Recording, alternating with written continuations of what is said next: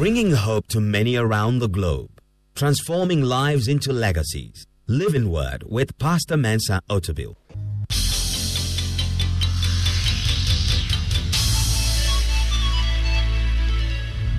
And now, today's word. Exodus chapter 14, verses 30, 31, and jump to Exodus 15, 1 and 2. But we're going to read it without a break, just for you to understand that when the Bible was written originally, there were no chapters and verses. Chapters and verses were introduced just to make it easy for us to make references. So we're just going to read from the last part of chapter 14 and right through to chapter 15, 1 and 2. Are you ready? All right. So it says, So the Lord saved Israel that day out of the hand of the Egyptians, and Israel saw the Egyptians dead on the seashore. Thus Israel saw the great work which the Lord had done in Egypt. So the people feared the Lord and believed in the Lord and his servant Moses. Then Moses and the children of Israel sang this song to the Lord and spoke, saying, I will sing to the Lord, for he has triumphed gloriously. The horse and its rider he has thrown into the sea. The Lord is my strength and song. He has become my salvation. He is my God, and I will praise him, my Father's God, and I will exalt him. Just uh, to bring your attention to something uh, I said last week uh, before I get into my teaching for today. Last week, you remember when I was teaching on Mark chapter 16 from verse 17, Jesus said, These signs shall follow them or those who believe in my name. And he said the things that uh, they would do in his name. And I explained last week that the reason why Jesus says these signs shall follow them that believe, if you look at the context, the context is that after Jesus resurrected from the dead, uh, some people saw him and they went to report to his disciples, but the disciples did not believe because they had not seen him. And because they had not seen him, they didn't believe. Uh, and later on, Jesus showed himself to them, and then they believed. And Jesus says that's not how it's supposed to be. You're supposed to believe before you see, not see before you believe. You remember I taught that last week that in the Christian life, we believe before we see, we don't see before we believe. Now, I want you, with that in mind, look at something from the passage we just read in Exodus chapter 14. Exodus chapter 14, verse 31. It says, Thus Israel saw the great word or the great work which the Lord had done in Egypt. So the people feared the Lord and believed in the Lord and his servant Moses. Israel saw, feared, and believed. That's what Israel did. They saw, they feared, and they believed. That's how the people of Israel related to God. They see something, then they tremble and say, Wow, that is powerful. And then they believe God. But in Christianity, that's not how we go about it. We don't see before we believe, we believe before we see. When Jesus appeared to Thomas, Thomas saw Jesus and said, Oh, my Lord, my God. Jesus said, No, Thomas, blessed are those who have not seen and yet believe. The, one of the reasons why God had a lot of problem with the children of Israel was because they functioned by seeing and believing. And so when they were hungry, they couldn't believe God will give them food. They will complain, complain, complain, and then God gives them manna. They see the manna and they believe, oh, now God will feed us. When they are thirsty, they couldn't believe God will give them water. They had to see water from a rock before they believed. They always had to wait to see before believing. But in the Christian life, we do the opposite. We believe before we see. Now, that is always difficult Because we live in a world that has mastered the adage seeing is believing. If you want me to believe, show it to me. That is how we are naturally. But spiritually, that is not how we're supposed to be. Spiritually, we don't wait to see before we believe. We believe first and then we see. The Christian life is not about seeing things to believe, it's about believing things to see them. So if you want God to do something for you and you want to see it, you have to first believe it. And how do we believe? We believe God's word. Faith comes by hearing and hearing the word of God. So God says something, although we haven't seen it, we believe it. And because we believe it, we see it. But in the natural world, we see it and we say, Now I believe. But in God's word, we believe and we see. And Israel's struggle with God is that they lived in a culture that says, I have to see it before I believe it. And Jesus struggled with his disciples on that because they were Jews too. They operated by the same principle. If they haven't seen it, they haven't they can't believe it. Everybody can see it, say it, they won't believe it because they have to see it first. Jesus says that's not how it's supposed to be. You have to believe it first. Everybody say, believe first before you see it. Say one more time. Say, I believe, therefore I see. One more time. I believe, therefore I see. Last time. I believe, therefore I see. That's the Christian life. We believe, then we see. If you want to see signs and wonders, you don't go looking for signs and wonders. You believe what God says, and then you see the signs and wonders. You don't go chasing for miracles. You believe the word of God, and then you see the miracles. If you go looking, you never find. In Christianity, we believe and then we see. All right. So that's just uh, something I wanted you to uh, pay attention to. But let's go to uh, what I want to teach on, which will be from uh, chapter 15, verses 1 and 2. There are two main points I want to teach on today before we pray. The first is how I know God. How do I know God? In, in what way do we know God? Now, Moses, after the children of Israel had come out of the Red Sea and the Egyptians have been destroyed, raised a song, and in the song he talks about my father's God, and he talks about my God. How do we know God? We know God first through our father's God. That's what Moses is talking about. My father's God. I know him because he's the God of my fathers. I've heard of him in the past. Now, why did Moses talk about my father's God?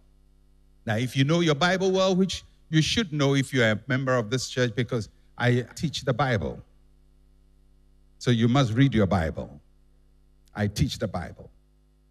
When God appeared to Moses on Mount Horeb in the burning bush, he said to Moses, I am the God of your father. I'm the God of Abraham. I'm the God of Isaac. I'm the God of Jacob. What is God saying? He says, Moses, I am the God that your fathers believe in. I am the God of your fathers. The God you've heard about in the past, the God of your fathers. Now, why did God appear to Moses and say to Moses, I am the God of your fathers? Because Moses did not have a personal relationship with God. Why so? Because you remember when Moses was born, just as a baby, he was taken out from the land of Israel and he was taken to the Egyptian quarters and he lived with Pharaoh's family. So the God he knew were the gods of the Egyptians. He has grown a Hebrew, but he didn't know God. So God appeared to him and said, Moses, I am not Isis. I am the God of Abraham. I'm the God of Isaac. I'm the God of Jacob the God of your fathers. So when Moses is singing, he says, My father's God, I will exalt him. But that's not all. Also about my God, my God. I will sing unto the Lord. I will sing unto the Lord, for he has triumphed gloriously. And then he says, He is my God, and I will praise him. My God, I know him presently and personally. We know God in two levels the God of our fathers and our God. The God of Abraham, Isaac, and Jacob, and then my God. Now, the reason I'm saying this is, you know, sometimes in our effort to be spiritual, we become babies in Christ. And a lot of spirituality is actually babyism or immaturity. You know, these days, sometimes you hear uh, even Christians talk about the God of their past, the God of Otabil, the God of sin, the so and so, and the God of that, and and they think that if they they say things like that, they are showing spiritual maturity, but actually it is showing spiritual immaturity. Because the reason why you talk about your father's God is because you don't know God for yourself. But when you know God for yourself, you don't just talk about my father's God, you talk about my God. My God. So Moses said, There was a time he was my father's God, but now he is my God. And these days it's become popular. People talk about Otabil's God, Oyedepo's God, Adeboye's God, and then some, you know, uh, some man of God or woman of God's God. Now, if you say that, it means you don't know God for yourself. Because when you come to know God for yourself, you don't talk about Him in relation to your Father, you talk about Him because He is my God. He is my God. When Jesus taught us the Lord's Prayer, He didn't say, the God of Jesus Christ, the God of Abraham, the God of Isaac. He said, You pray and say, Our Father. Not my, my pastor's God, not my church's God, not some the God of a mountain or God of a home or a God of a shrine. My God. Two levels of knowing Him the God of my fathers, my God. Of the two, the superior one is my God the God of my fathers, because I didn't know him, but now I've come to know him. Now, the reason why Moses used the two is because all the time from Mount Horeb, the burning bush is the God of Abraham, the God of your fathers, the God of your fathers. But after they cross the Red Sea, he says, It's not just the God of the fathers, He is my God. And if you study your Bible carefully, you'll find that from that time onwards in the nation of Israel, the phrase, the God of Abraham, God of Isaac, God of Jacob, began to fade away. And he became the God of Israel, the God of the people. They don't know him because Abraham said it, they know him because they have come to find him. And as you read the Bible, you find that phrase fades away from the language of Israel because now they have a personal encounter with God. When you have a personal encounter with God, you don't serve Him through somebody, you know Him for yourself. Most times, you know, in the Christian world, habits are formed. And habits are formed because we hear things on radio, we see things on TV, we hear people say, you know, this is Uh, so and so's God, and this is the God of this altar. And that's the latest one I've been hearing the God of this altar. And, and I hear Christians, you know, talking and say, I connect to the altar. I say, you know, sometimes I don't know where, where did you ever find that phrase? We don't connect to any altar. You don't come to connect, you come to connect to Jesus. What kind of altar are you connecting to?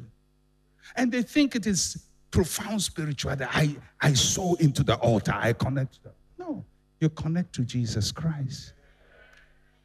You connect to Jesus Christ. He's the center of our faith. Christianity is not otabilism. Christianity is about Christ. Christ is the center. Don't remove him from the center. Keep him at the center of your faith. My Father's God And sometimes, you know, when you are a baby Christian, your faith is based on somebody. If you are young in this church, you have just got born again, your faith is based, oh, pastor says it now, I believe it too. Then pastor says it, I believe it is. But you have to trans, you have to grow beyond that to the point where you say, God says it, I believe it is done. God says it, I believe it's done. From that time, you are not just on the faith of the fathers, you've come to know God for yourself.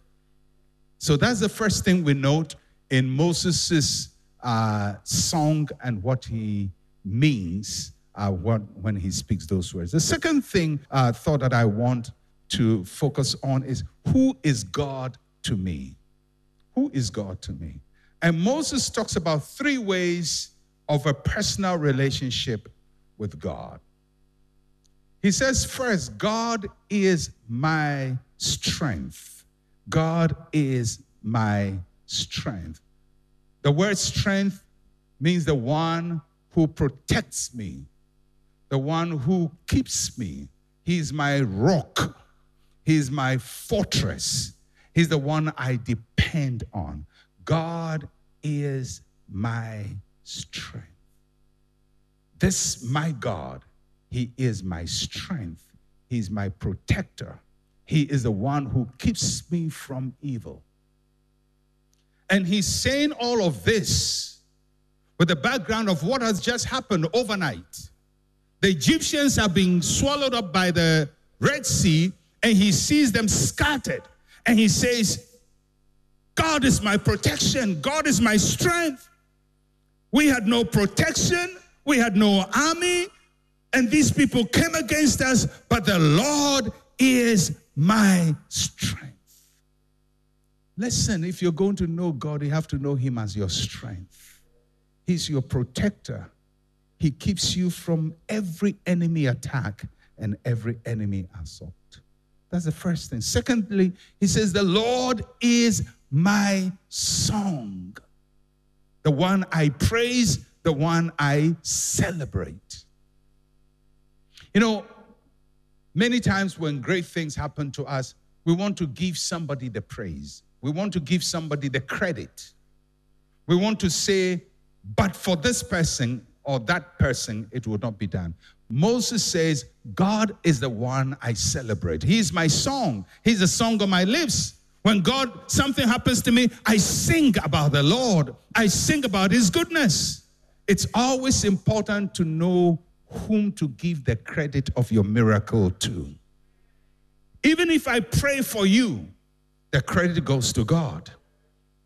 The one you sing about, it's not me. You don't compose a song and say, We worship you, Otabil. We praise you, Otabil. No. You sing of the Lord. You sing of his beauty. You sing of his goodness. He may use somebody, but that's all he did. He used the person. But the power is of the Lord. And so our song must always be of the Lord. The Lord is my strength. The Lord is my song. And the third thing Moses says, the Lord has become my salvation. The one who makes me do well, the one who makes me prosper, the one who treats me well.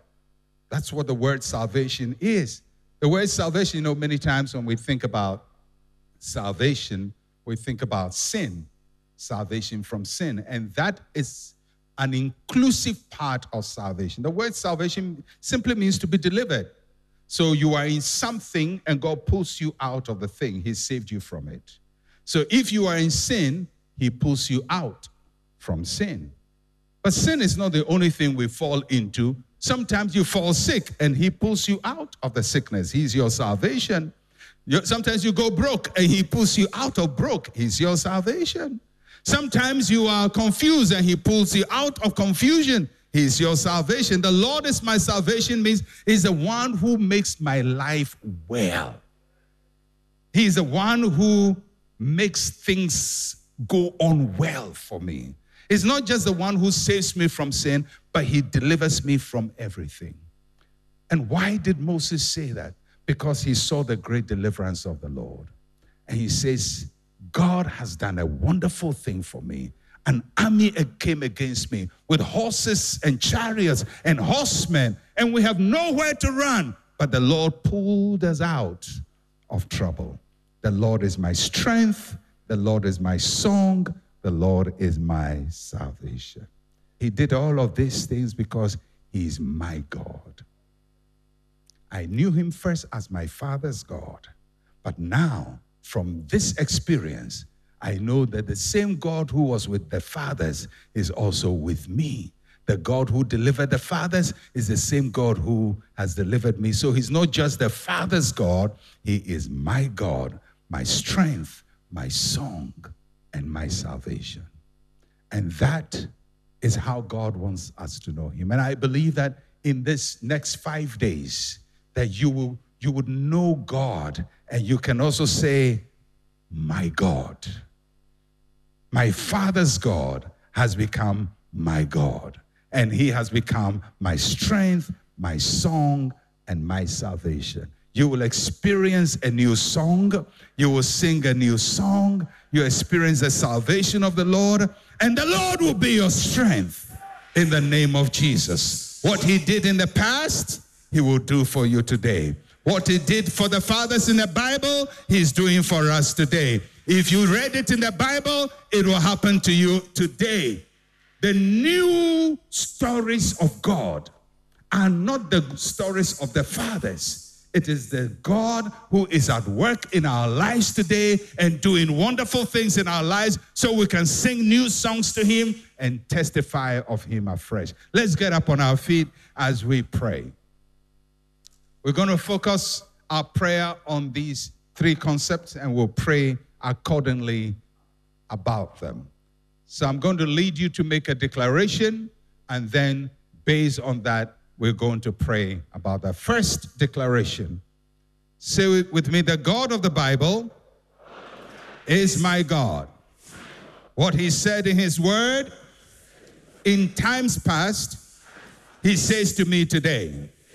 In the name of Jesus, I declare that all the promises of God to me are yes and amen. How many of you believe the God of the Bible is your God? The God you read about in relation to Noah and Abraham and Isaac and all the miracles there. He's not the their God, He's also your God. So if you truly believe, then claim the promises of God for yourself. If He says by His stripes you are healed, receive healing. If he says you will prosper, you receive prosperity. If he says he's your deliverer, receive deliverance. Whatever he said in time past, he's saying it to you now. His promises are yes. His promises are amen. What he did yesterday, he will do today. The God of the Bible is my God. The God of Abraham is my God. The God of Peter is my God. The God of Paul is my God. The God of Elijah is my God. My father's God is my God.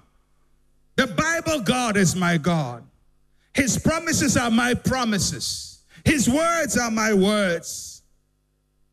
In the name of Jesus, what He has promised you, He is able to do it. Just claim it, receive it. Think of what He has said in His word.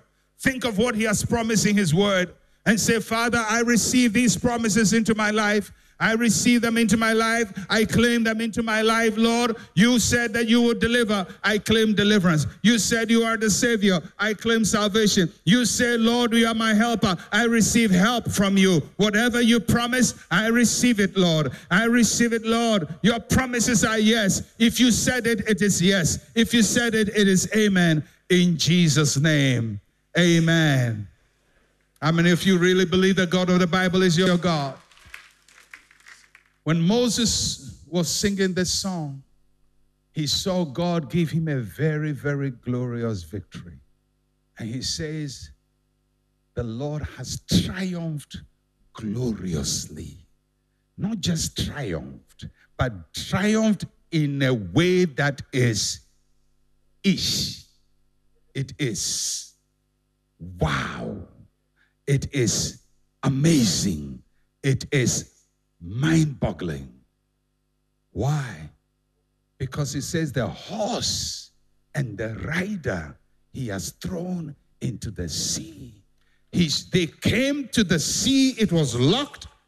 The people were crying to Moses. Moses is crying to God. God says, What you have in, what do you have in your hand? Moses says, I have just a stick I got from Mount Horeb. He says, Stretch upon the waters. And the waters parted. Walk through it. They walked on dry ground. And as they were walking on dry ground, they had the chariots and the horsemen of Egypt coming behind them. And they said, We are done. But they went out of the water and the water closed up behind them. And in the morning, they saw all the enemies they feared for 430 years. They have feared these people. And all of that sudden, these people that have tormented them for 430 years are lying dead on the shore. And he says, I will sing of the Lord, for he has triumphed gloriously. The horse and the rider he has thrown into the sea. May God give you such a testimony that you will also sing of the Lord gloriously. Say with me, the God of the Bible is my God. What he did for the people in the Bible, he's doing for me today. In the name of Jesus, I celebrate God's glorious victory in my life. How many of you believe that? That there's going to be a glorious victory. There's going to be a glorious victory. Something that has run after you. It has run after you. It is running after you. It is pursuing you. It seeks to destroy you. But you will see it no more. The Lord will triumph gloriously. The Lord will triumph gloriously. Now begin to pray it. That which is pursuing, that which is coming against you, it is going to fall by the shore. The horse and the rider, they will be thrown into the sea. The Lord is your strength. The horse and the rider, the horse and the rider, they will be thrown into the sea. They will not catch up to you. They will not catch up to you. They will not overtake you. They will not be at level with you. They will be thrown into the sea. The Lord will triumph gloriously. The Lord will triumph gloriously. The Lord will triumph gloriously in the name of Jesus. And finally, the last declaration we make. Say with me, the God of the Bible is my God. He will complete every good work He's doing in me and for me. In the name of Jesus, I receive the perfection of God's works in my life. Whatever God begins in your life, you will complete it. Once he starts, he will end. He's the Alpha and Omega. He, if he alphas it, he will omega it. If he alphas it, he will omega it. He's the author and the finisher of our faith. If he authors it, he will finish it. He will complete it. It will not be half finished. It will not be quarter finished. It will not be three quarter finished. It will be perfectly finished. There will be a perfect end to your story. I said there'll be a perfect end to your story. There'll be a beautiful end to your story. There'll be a glorious end to your story. Thank you for listening to Living Word. To interact with Pastor Mensa Otabil, like his page on Facebook. Follow him on Twitter at Mensa Otabil. Email otabil at centralgospel.com or call plus 233 302 688 000.